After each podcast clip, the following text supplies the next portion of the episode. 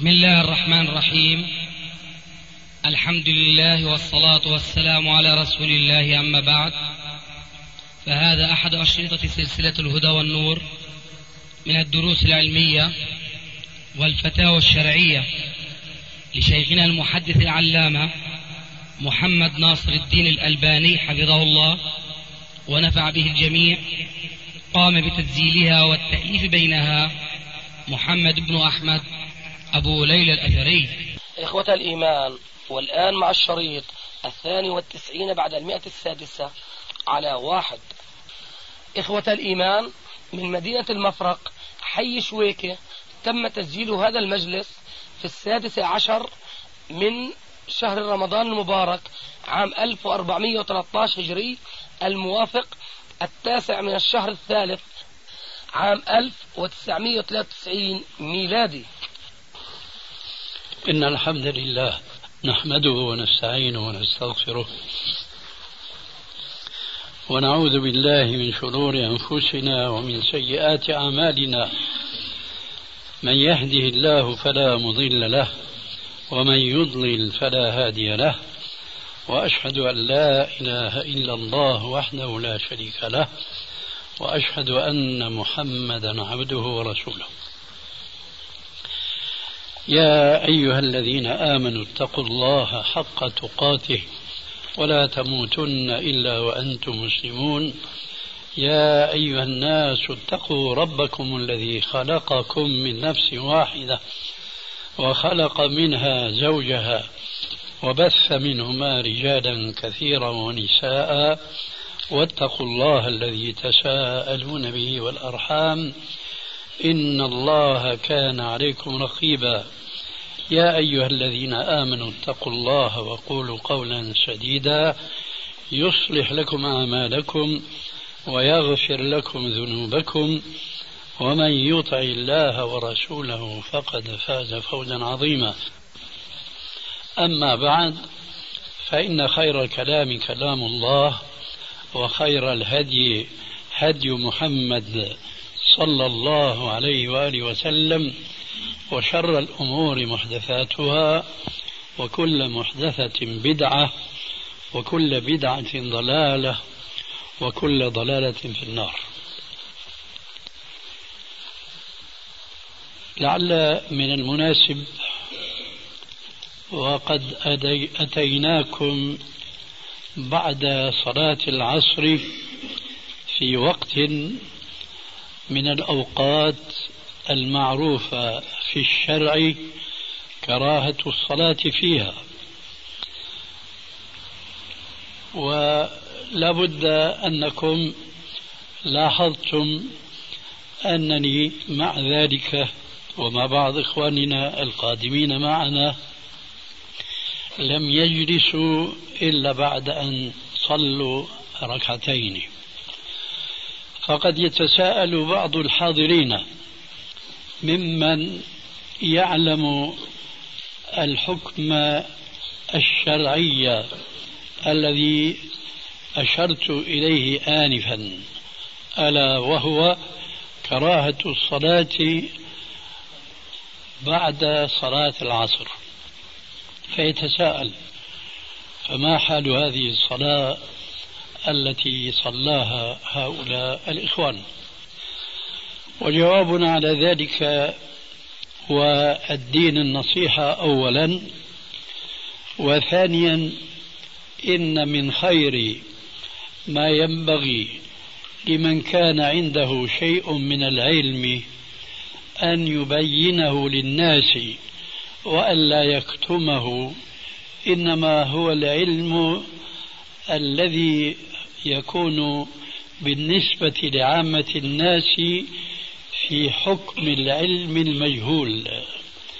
فبيان هذا العلم المجهول وهو في الواقع علم معروف في السنة مثل هذا العلم هو الذي ينبغي على العالم أو على طلاب العلم أن يبينوه للناس ولا يكتموه وبخاصة إذا كان العلم بهذا الشيء شيئا يكثر تعرض الناس لمثله إما إيجابا وإما سلبا.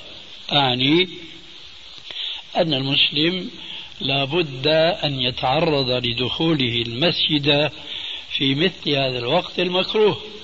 هذا أمر لا غنى لأي مسلم من أن يعرف إذا ما دخل المسجد في وقت الكراهة كهذا الوقت فما هو واجبه أن يجلس اتباعا للقاعدة العامة أن وهي الثابتة في مثل قوله عليه السلام ولا صلاة بعد العصر حتى تغرب الشمس أم هناك مستثنيات من هذه القاعدة هذه هي الحقيقة التي يجب على كل مسلم مكلف أن يعرف أن هذه القاعدة ليست على إطلاقها. أي كراهة الصلاة في الأوقات المعروفة ليست مطلقة وإنما هي مقيدة بكثير من القيود.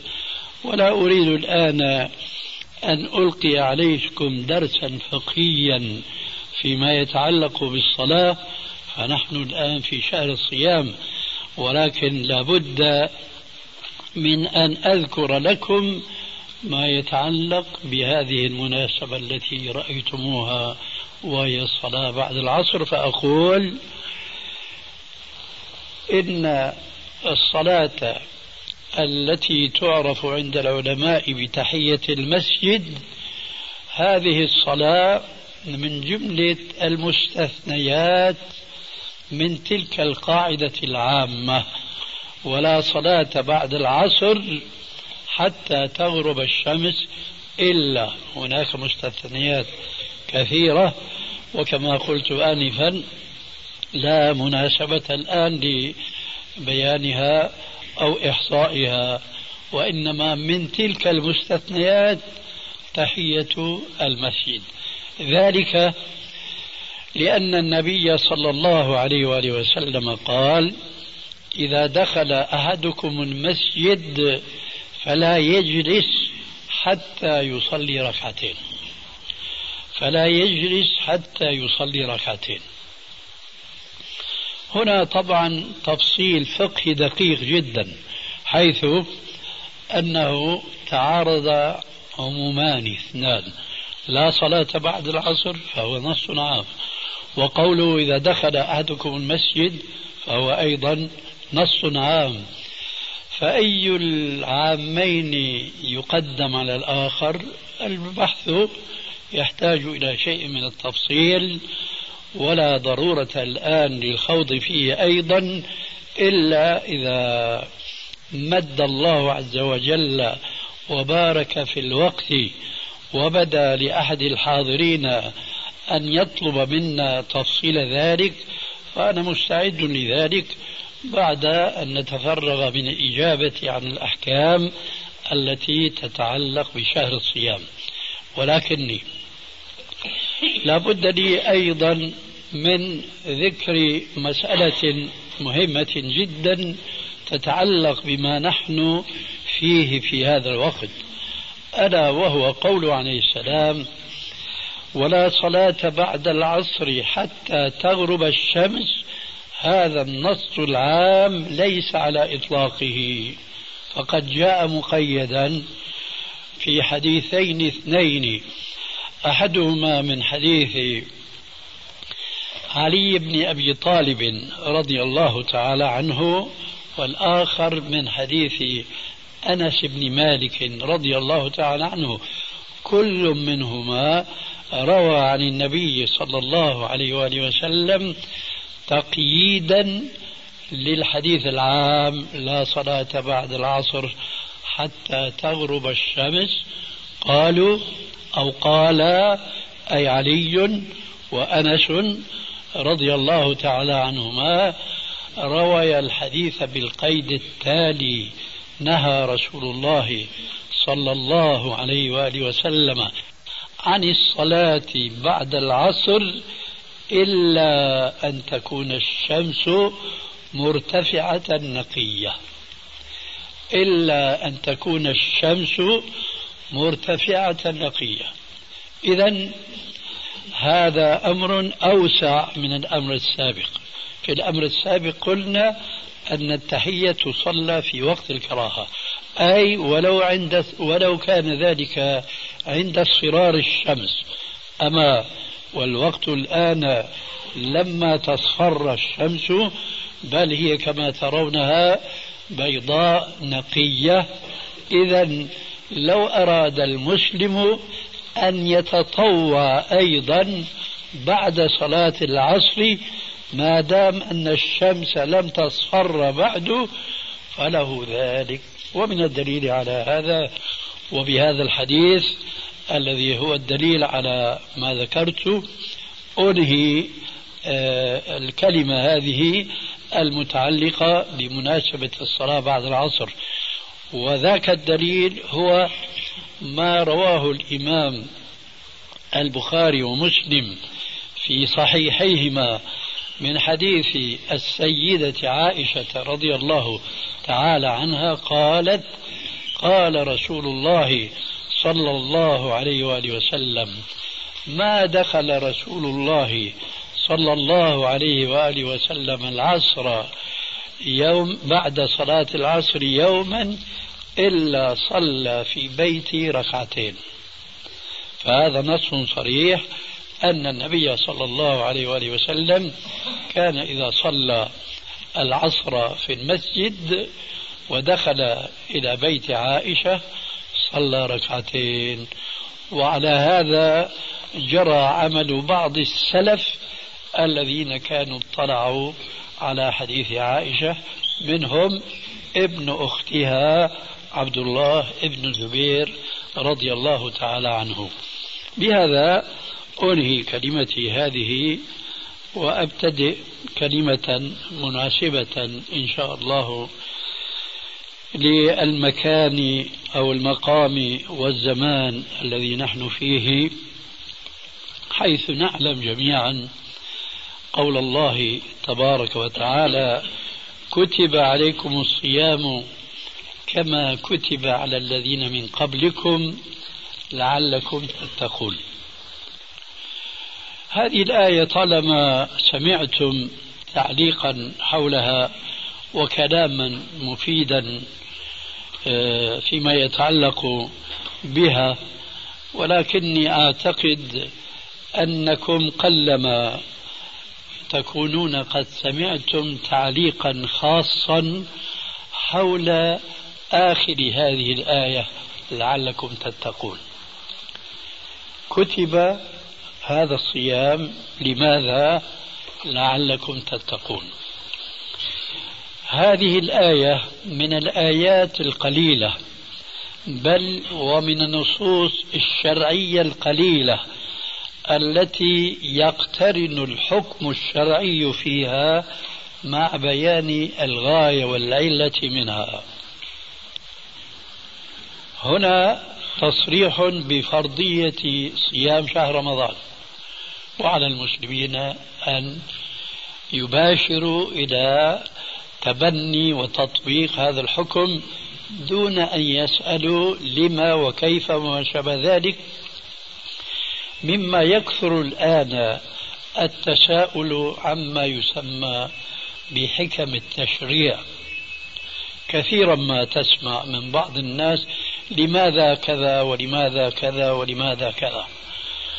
لهذا نحن لا نستحسن التوسع في تلمس حكم التشريع إلا ما كان منها منصوصا في الشرع. كمثل ما نحن فيه الآن. كتب عليكم الصيام إلى آخر الآية. لماذا؟ قال تعالى لعلكم تتقون. أي إن المقصد من الصيام هو أن يكون هذا الصيام وسيلة ليزداد الصائم تقوى لله عز وجل وتقربا إليه. فإذا ما صام الصائم ولم يتطور وضعه عما كان عليه من قبل أي قبل رمضان فمعنى ذلك أن هذا الصائم لم يحقق الغاية المرجوة من فريضة هذا الصيام.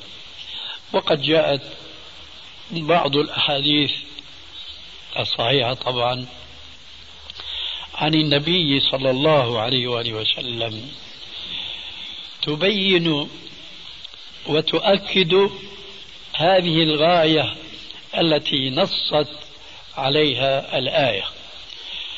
مثلا الحديث القدسي الذي يرويه يرويه النبي صلى الله عليه وآله وسلم عن ربه عز وجل حيث قال من لم يدع قول الزور والعمل به فليس لله حاجة في أن يدع طعامه وشرابه. هذا حديث عظيم جدا ويلتقي كل الالتقاء مع خاتمة تلك الآية لعلكم تتقون. إذا ليس المقصود إذا جمعنا بين الآية والحديث ليس المقصود كل كل القصد أقول كل القصد حتى لا يسيء البعض فهم كلامي.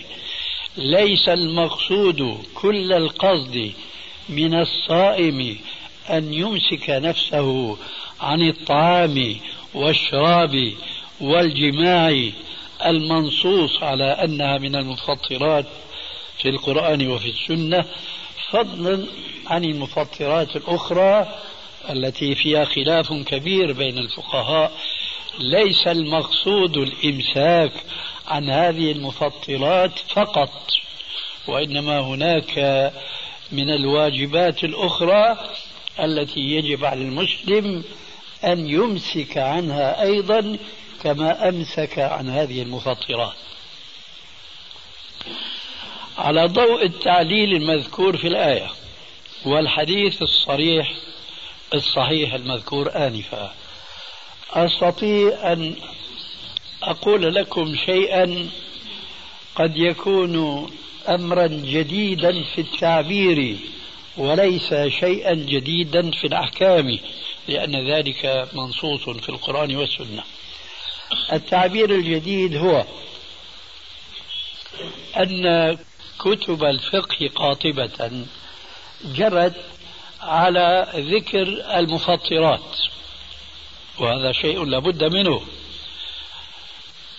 ولكن أنا أقول بيانا وتوضيحا لما سبق من الآية والحديث أقول إن المفطرات قسمان.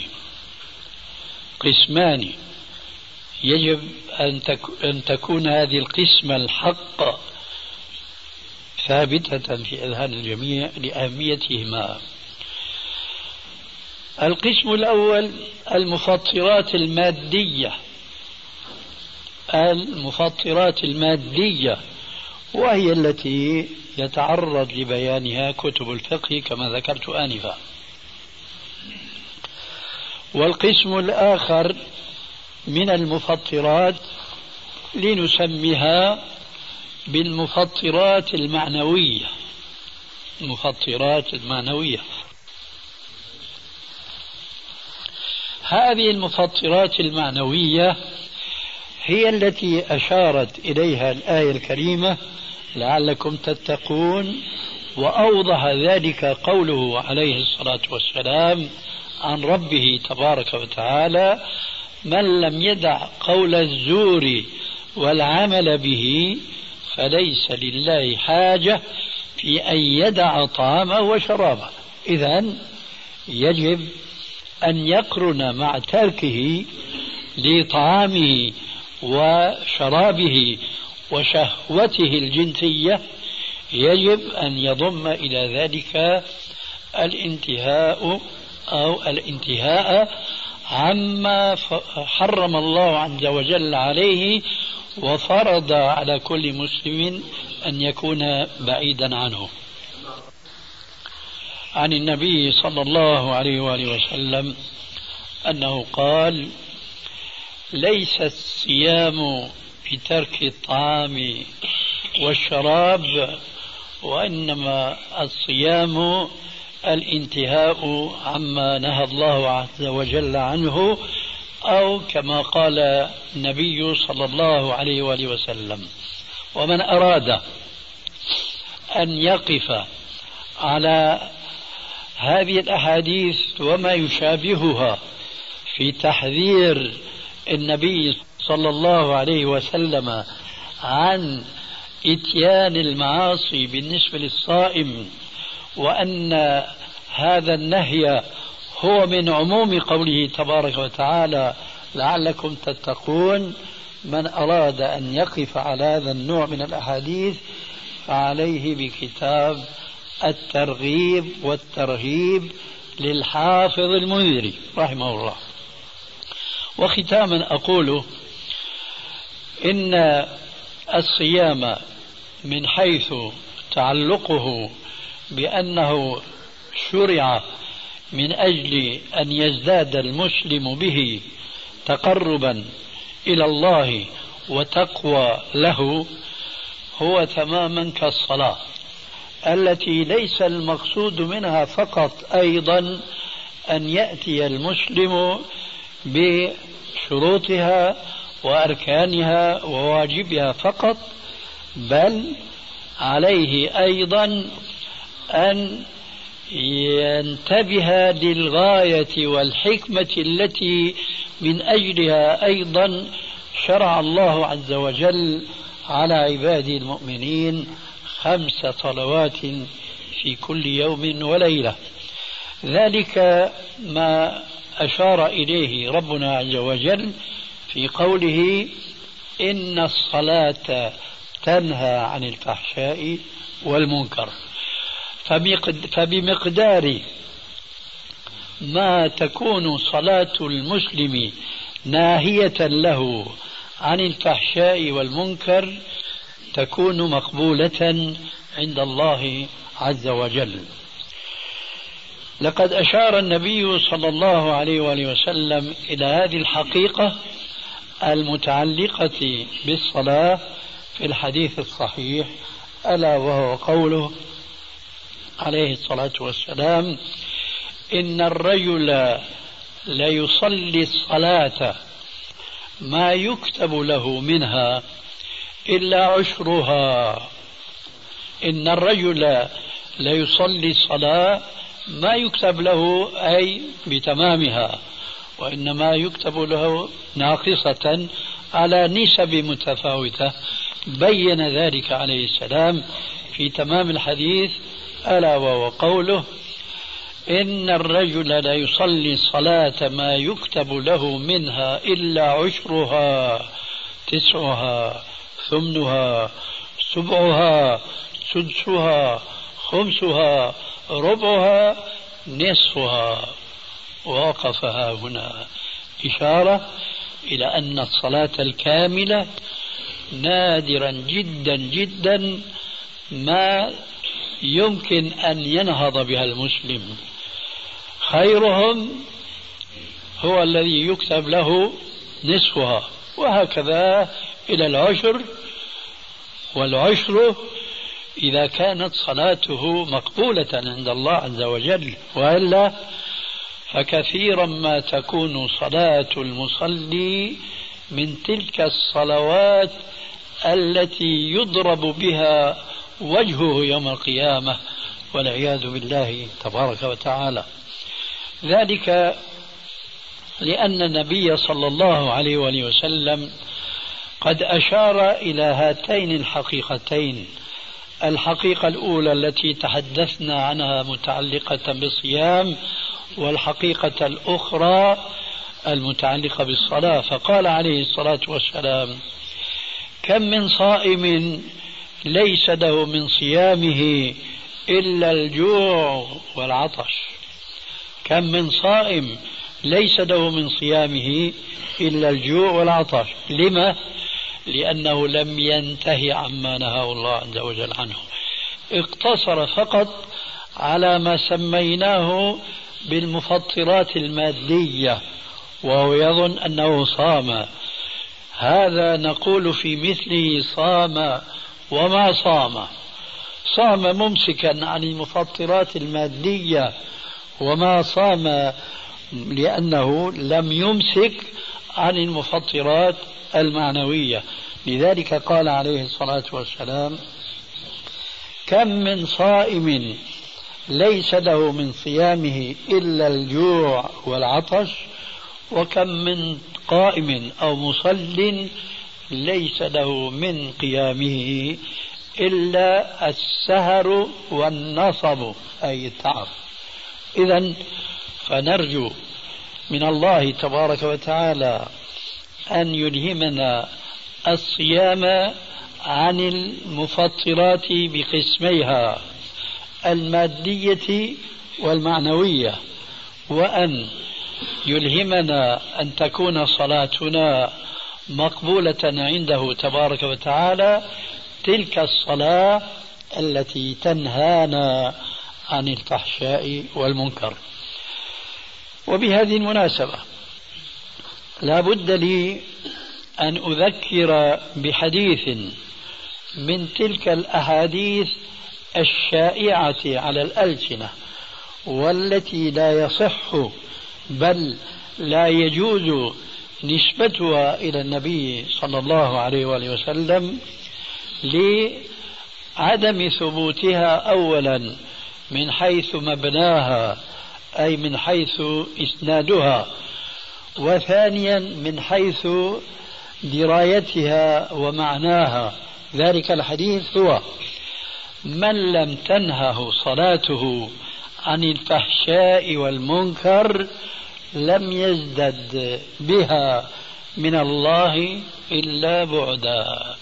هذا الحديث قد يحلو لبعض الناس أن يسمعوه وقد يطيب لهم معناه غير منتبهين للمعنى المنكر المنطوي تحته.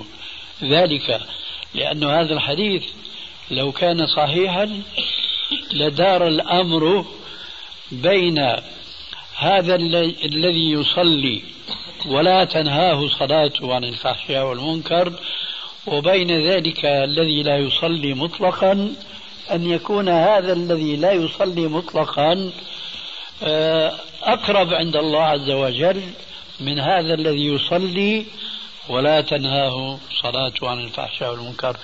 وهذا أمر باطل كالشمس في ربة النهار بطلانه. أي أن يكون الذي لا يصلي خيرا عند الله عز وجل من الذي يصلي ولكن صلاته لا تنهى عن الفحشاء والمنكر. إذا لاحظتم هذا الحديث أنه يتضمن هذا المعنى الباطل حينئذ يصح لنا أن نقول في اصطلاح علماء الحديث هذا الحديث آه، ضعيف سندا باطل متنا. لماذا؟ لأنه يقول لا يزداد بها من الله إلا بعدا. بلاش يزداد بعدا. إذا ما يصلي. هذه الصلاة التي يصليها. ولا تنهى عن الصلاة عن الفحشاء والمنكر. يزداد بها من الله بعدا لا ليقف إذا ولا يصلي. هذا منكر وجور من القول. لذلك أحببت أن أذكركم بأن هذا الحديث ضعيف سندا باطل متنا. الآن وقد بقي من الوقت قليل آه، نرجو أن نسمع ما عندكم من الأسئلة. توفيرا للوقت. أعوذ بالله من الشيطان الرجيم. بسم الله الرحمن الرحيم. وسيكون إن شاء الله تعالى بعد الإفطار آه، الأسئلة الكثيرة وستوزع أوراق لكتابة نماذج الأسئلة. وأرجو أن يعلم بأن الأسئلة التي تكتب هي التي فقط تطرح وأن الأسئلة الشفهية آه، غير مقبولة الآن حتى يكون الأمر منظم. فسنوزع أوراق للإخوة. هذا بعد الإفطار إن شاء الله تعالى. الآن لم يبقى إلا وقت قليل. سأطرح بعض الأسئلة في هذه. وأرجو أن يعلم بأن الأسئلة التي تكتب هي التي فقط تطرح وأن الأسئلة الشفهية غير مقبولة الآن حتى يكون الأمر منظم. فسنوزع أوراق للإخوة. هذا بعد الإفطار إن شاء الله تعالى. الآن لم يبقى إلا وقت قليل. سأطرح بعض الأسئلة في هذه الدقائق القليلة. إذا سمحت أضم إلى القيد السابق قيدا آخر وهو أن أقترح أن تكون الأسئلة فيما يتعلق بالشهر هذا شهر الصيام. قد يخطر في بال الآخرين أسئلة أخرى لكن هذه تؤخر ويقدم ما يتعلق بالوقت المناسب الآن. والأسئلة الأخرى التي تتعلق بحياة المسلم بعامة هذه ينبغي الإجابة عليها ولا بد ولكن تكون في المرتبة الثانية. هذا إذا رأيتم. إن شاء الله. الأولوية للأسئلة المتعلقة بشهر الصيام. آه، سؤال هل صح حديث صوموا تصحوا وإن لم يصح فما وجه رده آه هذا الحديث يخالف تماما الحديث السابق الحديث الأخير حيث قلنا إنه ضعيف. سندا باطل متنا. هذا ضعيف سندا صحيح متنا. صوموا تصحوا كحديث يروى عن النبي صلى الله عليه وسلم على طريقة علماء الحديث لم يصح إسناده. ولكن الواقع يشهد وقبل ذلك الأحاديث العامة من مثل قوله عليه الصلاة والسلام بحسب امرئ لقيمات يقمن صلبه فإن كان ولا بد فثلث للطعام وثلث للشراب وثلث للنفس. فمثل هذا الحديث يؤكد كما جاء أيضا في حديث آخر ولا أصل له البتة ولكنه حكمة طبية. الحمية رأس الدواء والمعدة رأس الداء. ولذلك هذا الحديث صوموا تصحوا لا يصح نسبته إلى النبي صلى الله عليه وآله وسلم لكن معناه صحيح كما ذك... لما ذكرنا. ومعنى قولنا إنه لا يصح نسبته إلى النبي صلى الله عليه وآله وسلم أنه لا يجوز للمسلم أن يقول قال رسول الله صلى الله عليه وآله وسلم صوموا تصحوا كما قد تسمعون ذلك في بعض الإذاعات. لا يجوز هذا. لماذا؟ لقول النبي صلى الله عليه وآله وسلم من قال علي ما لم أقل فليتبوأ مقعده من النار. من قال علي ما لم أقل فليتبوأ مقعده من النار. فلا يجوز للمسلم أن يقول كلمة ولو كانت في واقع أمرها حكيمة ومقبولة بالنظر إلى أدلة الشريعة العامة. لا يجوز أن يقول المسلم قال رسول الله كذا إلا إذا كان ثابتا بالطرق التي تثبت أحاديث الرسول عليه السلام عند أهل العلم بالحديث. نعم. بمناسبة الإفطار الآن هل وردت السنة بالأكل بثلاثة أصابع عامة في كل الطعام أم أنها في الثريد فقط؟ ليس هناك في السنة الواردة عن النبي صلى الله عليه وآله وسلم ما يساعدنا على الإجابة على أو عن هذا السؤال. كل ما هناك أن النبي صلى الله عليه وسلم كان يأكل بثلاثة أصابع. ولكن الذي ينبغي أن نتكلم حول هذا الحديث من حيث فقهه هذا الحديث لا يعني البتة أنه لا يجوز للمسلم أن يأكل بوسيلة أخرى كالملاعق المعروفة اليوم. ولكن إنما يعني أن المسلم إذا أكل طعاما يمكن أن يؤكل بثلاثة أصابع فلا يظهر أن نفسه شرهة بالطعام فيأكل بالقبضة كلها وهو يستطيع أن يأكل كما كان رسول الله صلى الله عليه وآله وسلم يأكل بثلاثة أصابع.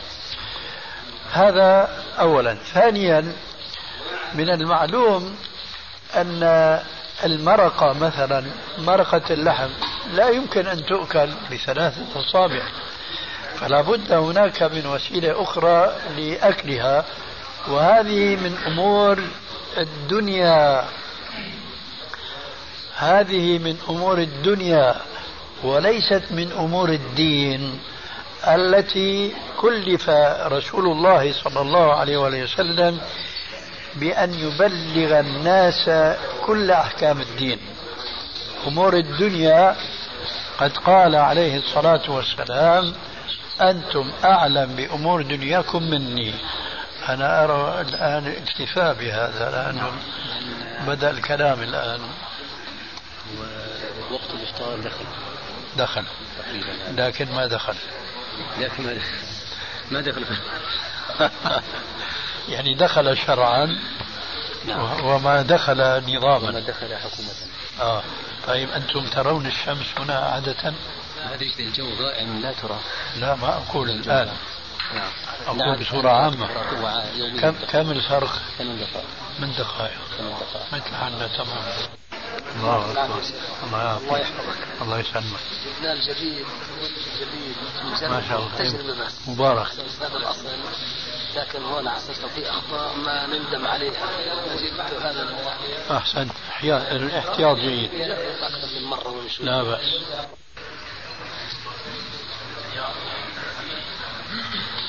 الله أكبر الله أكبر. أشهد أن لا إله إلا الله. أشهد أن محمدا رسول الله. حي على الصلاة حي على الفلاح. قد قامت الصلاة قد قامت الصلاة. الله أكبر الله أكبر. لا إله إلا الله.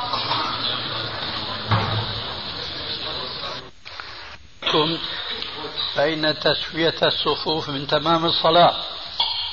تحاذوا بالمناكب والأقدام لا تدعوا فرجات للشيطان. تراصوا ما استطعتم. الله أكبر.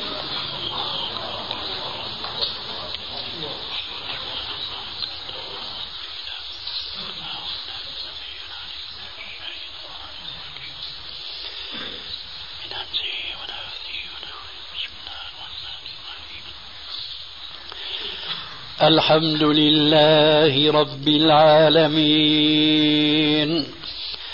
الرحمن الرحيم. مالك يوم الدين. إياك نعبد وإياك نستعين. اهدنا الصراط المستقيم. صراط الذين أنعمت عليهم غير المغضوب عليهم ولا الضالين.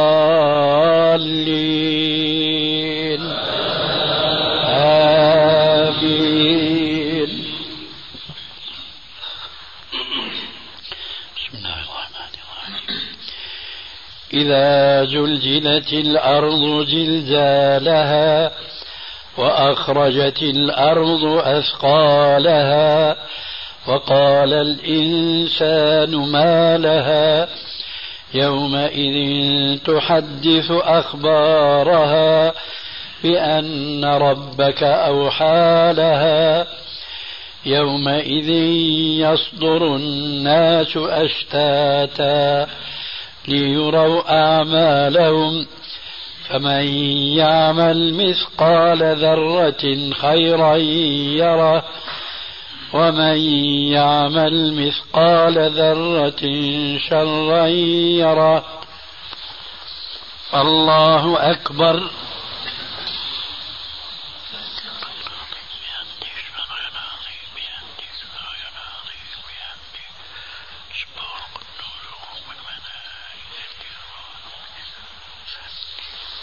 سمع الله لمن حمده.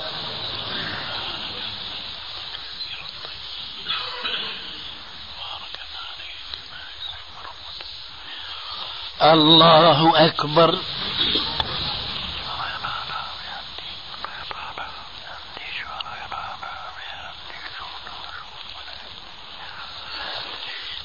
الله أكبر.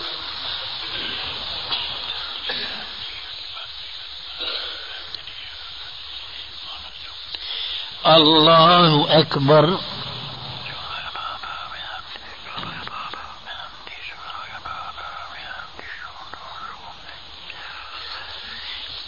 الله أكبر.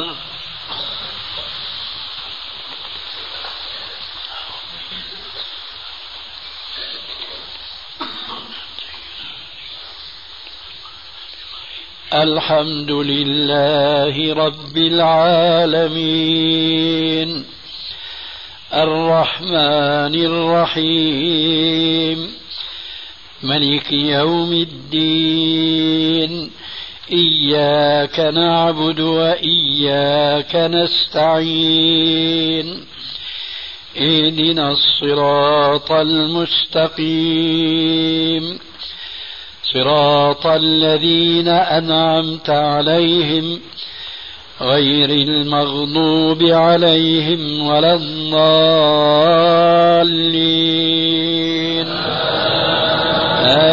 آمين.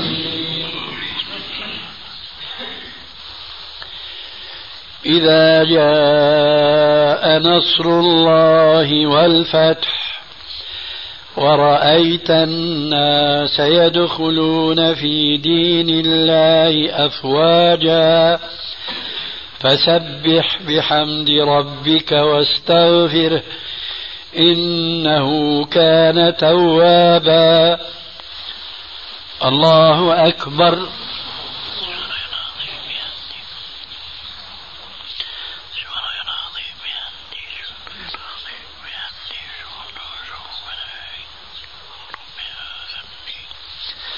سمع الله لمن حمده. قبل أن ينفض الناس وأن يبدأوا بصلاة السنة أذكر والذكرى تنفع المؤمنين. وهذا من العلم الذي يجب نشره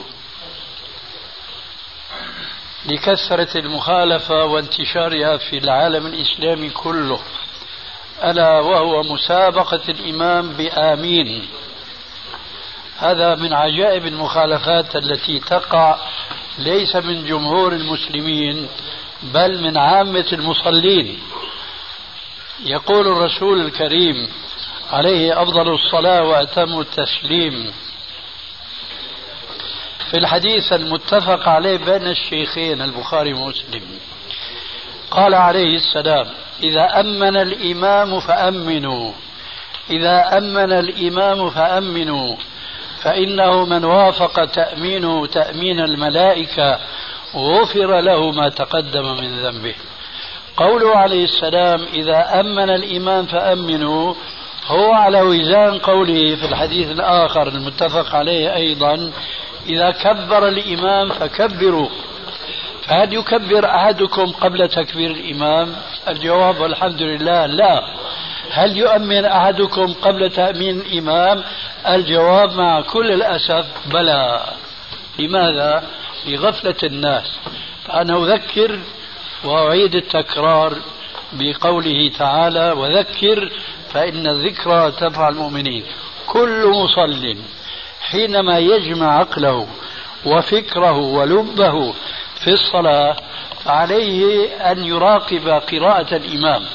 فإذا ما وصل الإمام إلى قوله غير المغضوب عليهم ولا الضالين فليحبس أحدكم نفسه حتى يسمع تأمين الإمام لأن الإمام يجهر بآمين. وهذا من حكمة شرعية الشارع الحكيم أن الإمام يرفع صوته بآمين كما رفع صوته بقراءة الفاتحة كلها من أولها إلى آخرها.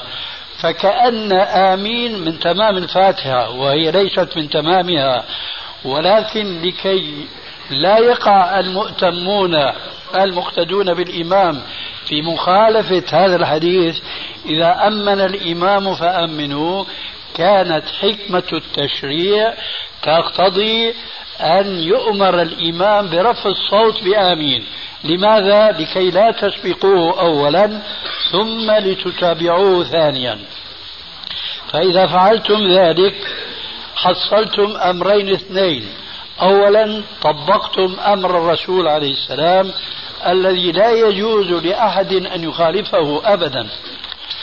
فلا وربك لا يؤمنون حتى يحكموك فيما شجر بينهم ثم لا يجدوا في أنفسهم حرجا مما قضيت ويسلموا تسليما.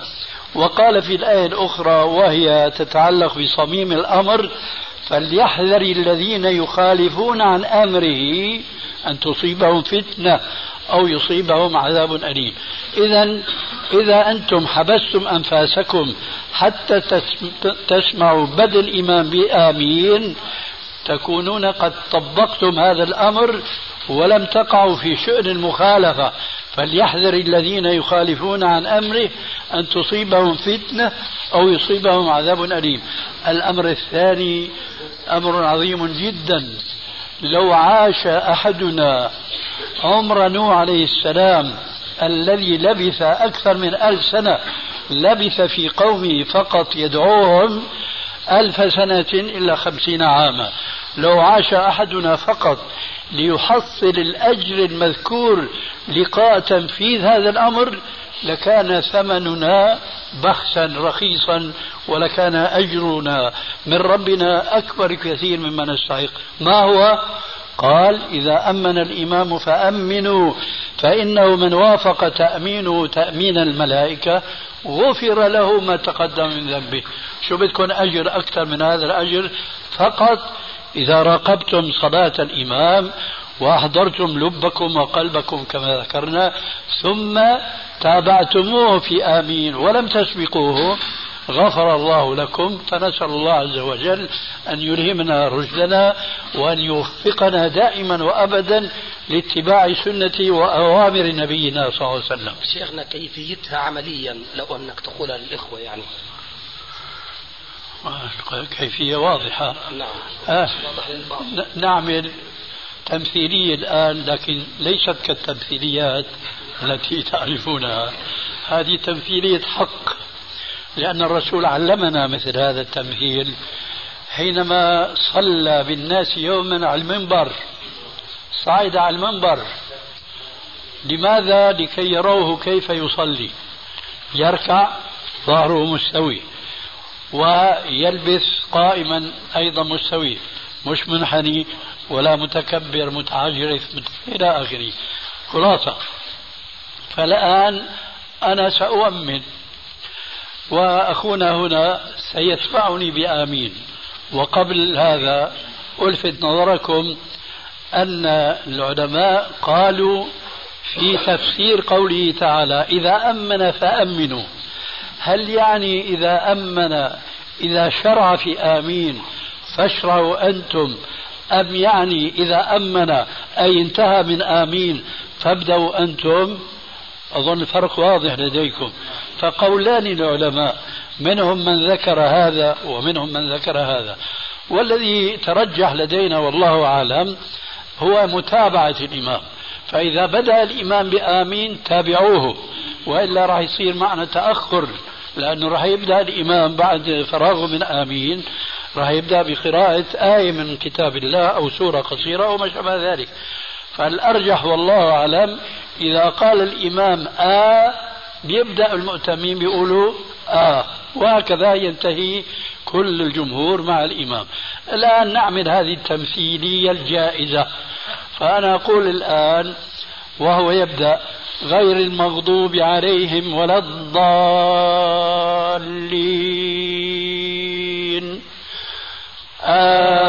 آمين. انتهت القضية. الإمام بياخذ نفس ولا بد لأنه ولا الضالين. آخر آية في الفاتحة. والسنة كما أن كما أظن أنكم تعلمون أن النبي صلى الله عليه وآله وسلم كما قالت أم سلمة من زوجات الرسول الكريم وهي تصف لنا قراءة النبي عليه الصلاة والسلام قالت كان رسول الله صلى الله عليه وسلم يقرأ القرآن يقطعها آية آية آية آية ثم مثلت فقالت الحمد لله بسم الله الرحمن الرحيم الحمد لله رب العالمين. نفس. الرحمن الرحيم. وهكذا كل آية. إلى أن يأتي في آخر آية. غير المغضوب عليهم ولا الضالين.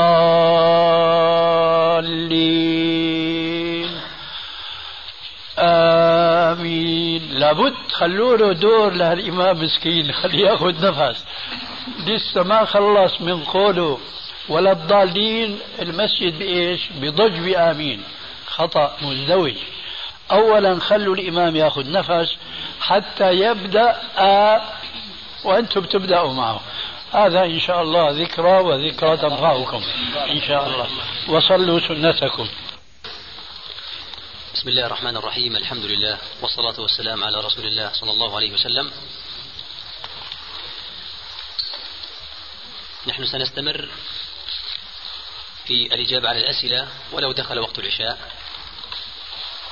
ثم عندما نكتفي من قدر كبير أو من كل ما في يدي من الأسئلة إن شاء الله نصلي العشاء وبعدها نرى هل نصلي من التراويح القدر البسيط ثم كل واحد فيما بعد يصلي في بيته أم أن آه، نباشر في استكمال ما تبقى من أسئلة ندعه في حين ذلك. أما الآن فنبدأ في الأسئلة الخاصة بهذا الشهر ولها الأولوية كما سبق أن أشار شيخنا إلى ذلك. آه، لدي الأسئلة التالية. السؤال الأول إذا أحس الصائم بطعم دم في حلقه في نهر رمضان, في نهار رمضان ولكنه لا يدري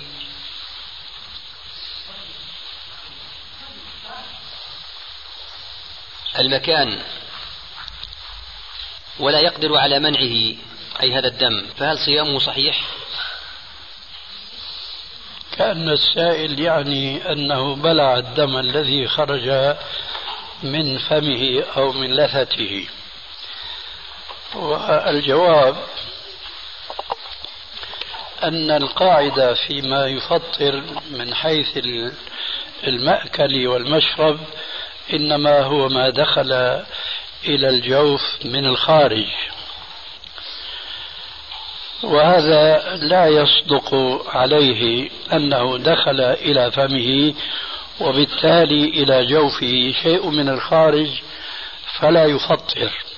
ولكن من باب التنزه عليه أن يلفظ هذا الدم الذي خرج من جانب من جوانب فمه أن يلفظه وألا يبلعه ما استطاع إلى ذلك سبيلا.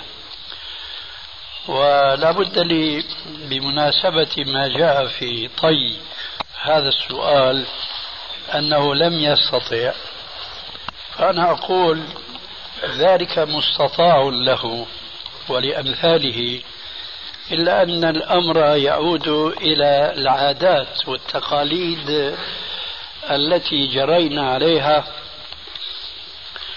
وقسم منها يتعلق بما يسمى اليوم بالحضارة أو بالمدنية. أمهد بهذا الكلام إلى أن بعض السلف ومنهم أبو هريرة رضي الله تعالى عنه كان إذا قام يصلي وغلبه بصاق بصق في ثوبه. وهذا هو المخرج. لكننا اليوم لا نفعل هذا. لماذا؟ لأننا نزعم أننا متمدنون وأن هذه قذارة. لكن القذارة الأكبر هو أن يبتلع الإنسان وأن يدخل جوفه ما يتقذر منه. فهذه قذارة أكبر لكنها العادة ولكنها التربية التي يتربى الجيل الحاضر اليوم على ما يمكن أن نسميه بلفظة أعجمية على الأنتكة الغربية يعني على الدلال الذي لا وجه له ولا طعم له في الشريعة الإسلامية. فالمسلم المتفقه في دينه دائما إذا ما وقع بين شرين ولا بد له من أحدهما يختار أقلهما شرا فأقلهما شرا يمد إيده يطالع له ورقة أو محرمة أو القضاضة هذه أو الحطة أو سموها ما شئتم ويبصق في طرف منها. ثم بعد قليل بيفرقها فركا كما كان يفعل النبي صلى الله عليه وآله وسلم في النطفة في المني. فقد كان عليه السلام إذا رأى منيه في ثوبه إن كان رطبا كشته كشطا وإن كان يابسا فركه فركا. وإذا بالثوب كأنه لم يصبه ذلك الماء الذي يستقدره الإنسان طبيعة وفطرة وإن كان هو قد خلق من هذه النطفة. خلاصة قول أن الصيام لا شيء فيه ولكن عطفا على الكلام السابق أن الإفطار يكون مما دخل من الخارج وليس مما خرج من الداخل. هنا تفصيل لابد لكل صائم أن يكون على معرفة منه لأنه قد يقع له أو لمن يلوذ به وهو القيء. القيء قد يقيء الإنسان لمرض أو لتخمة أو لأي سبب آخر. فهذا القيء لا يفطر ولا آه، مبرر ولا مسوغ للتفصيل بين أن يكون هذا القيء ملء الفم أو دون ذلك. كل ذلك لا يفطر. القيء لا يفطر سواء كان ملء الفم أو أقل من ذلك. إنما يفطر الاستقاء. وهو أن يتقصد الاستفراغ وهنا الحكم عكس ما سبق. الحكم هنا الإفطار سواء كان قليلا أو كان كثيرا. كان ملء الفم أو دون ذلك. إذا الفرق بين أن يغلبه القيء أو أن يستجلبه هو باختياره. فما غلبه القيء فلا شيء فيه. وما طلبه هو بالاستقاء والتقصد منه له فهو الذي يفطره. تفضل. السؤال الثاني هل النفل يعدل في رمضان فريضة والفريضة تعدل سبعين فريضة؟ أعد. هل النفل؟ النفل الصلاة تنفل في رمضان تعدل فريضة؟ صلاة النفل في شهر رمضان, رمضان تعدل فريضة في غيره والفريضة في رمضان تعدل سبعين فريضة في غيره؟ لا شيء من هذا مطلقا في السنة التي عرفناها. غيره. وهل الحسنات بشكل عام تضاعف وكذلك السيئات؟ إيه، هذا كما ي... هذا السؤال أيضا يكثر إيراده فيما يتعلق بمكة والمقيم في مكة سواء كان آفاقيا أو كان مكيا. هل هناك الحسنات تتضاعف والسيئات تتضاعف؟ الجواب إخوة الإيمان تتمة الكلام في الشريط التالي. الجواب لا يوجد نص في الشرع صراحة في أن الحسنات تتضاعف وكذلك السيئات. نظرا لفضيلة المكان أو لفضيلة الزمان. فضيلة مكان كمكة والمدينة مثلا. فضيلة الزمان كشهرنا هذا شهر رمضان. ليس هناك نص صريح في أن الحسنات أو السيئات تتضاعف. ولكن استنباطا يقول بعض العلماء أنها تتضاعف. استنباطا أي ليس نصا وإنما اجتهادا. فإذا قال إنسان ما أن الحسنات تتضاعف فلا بأس من ذلك لأنه قول بعض العلماء ولكن لا يجوز الجزم بذلك.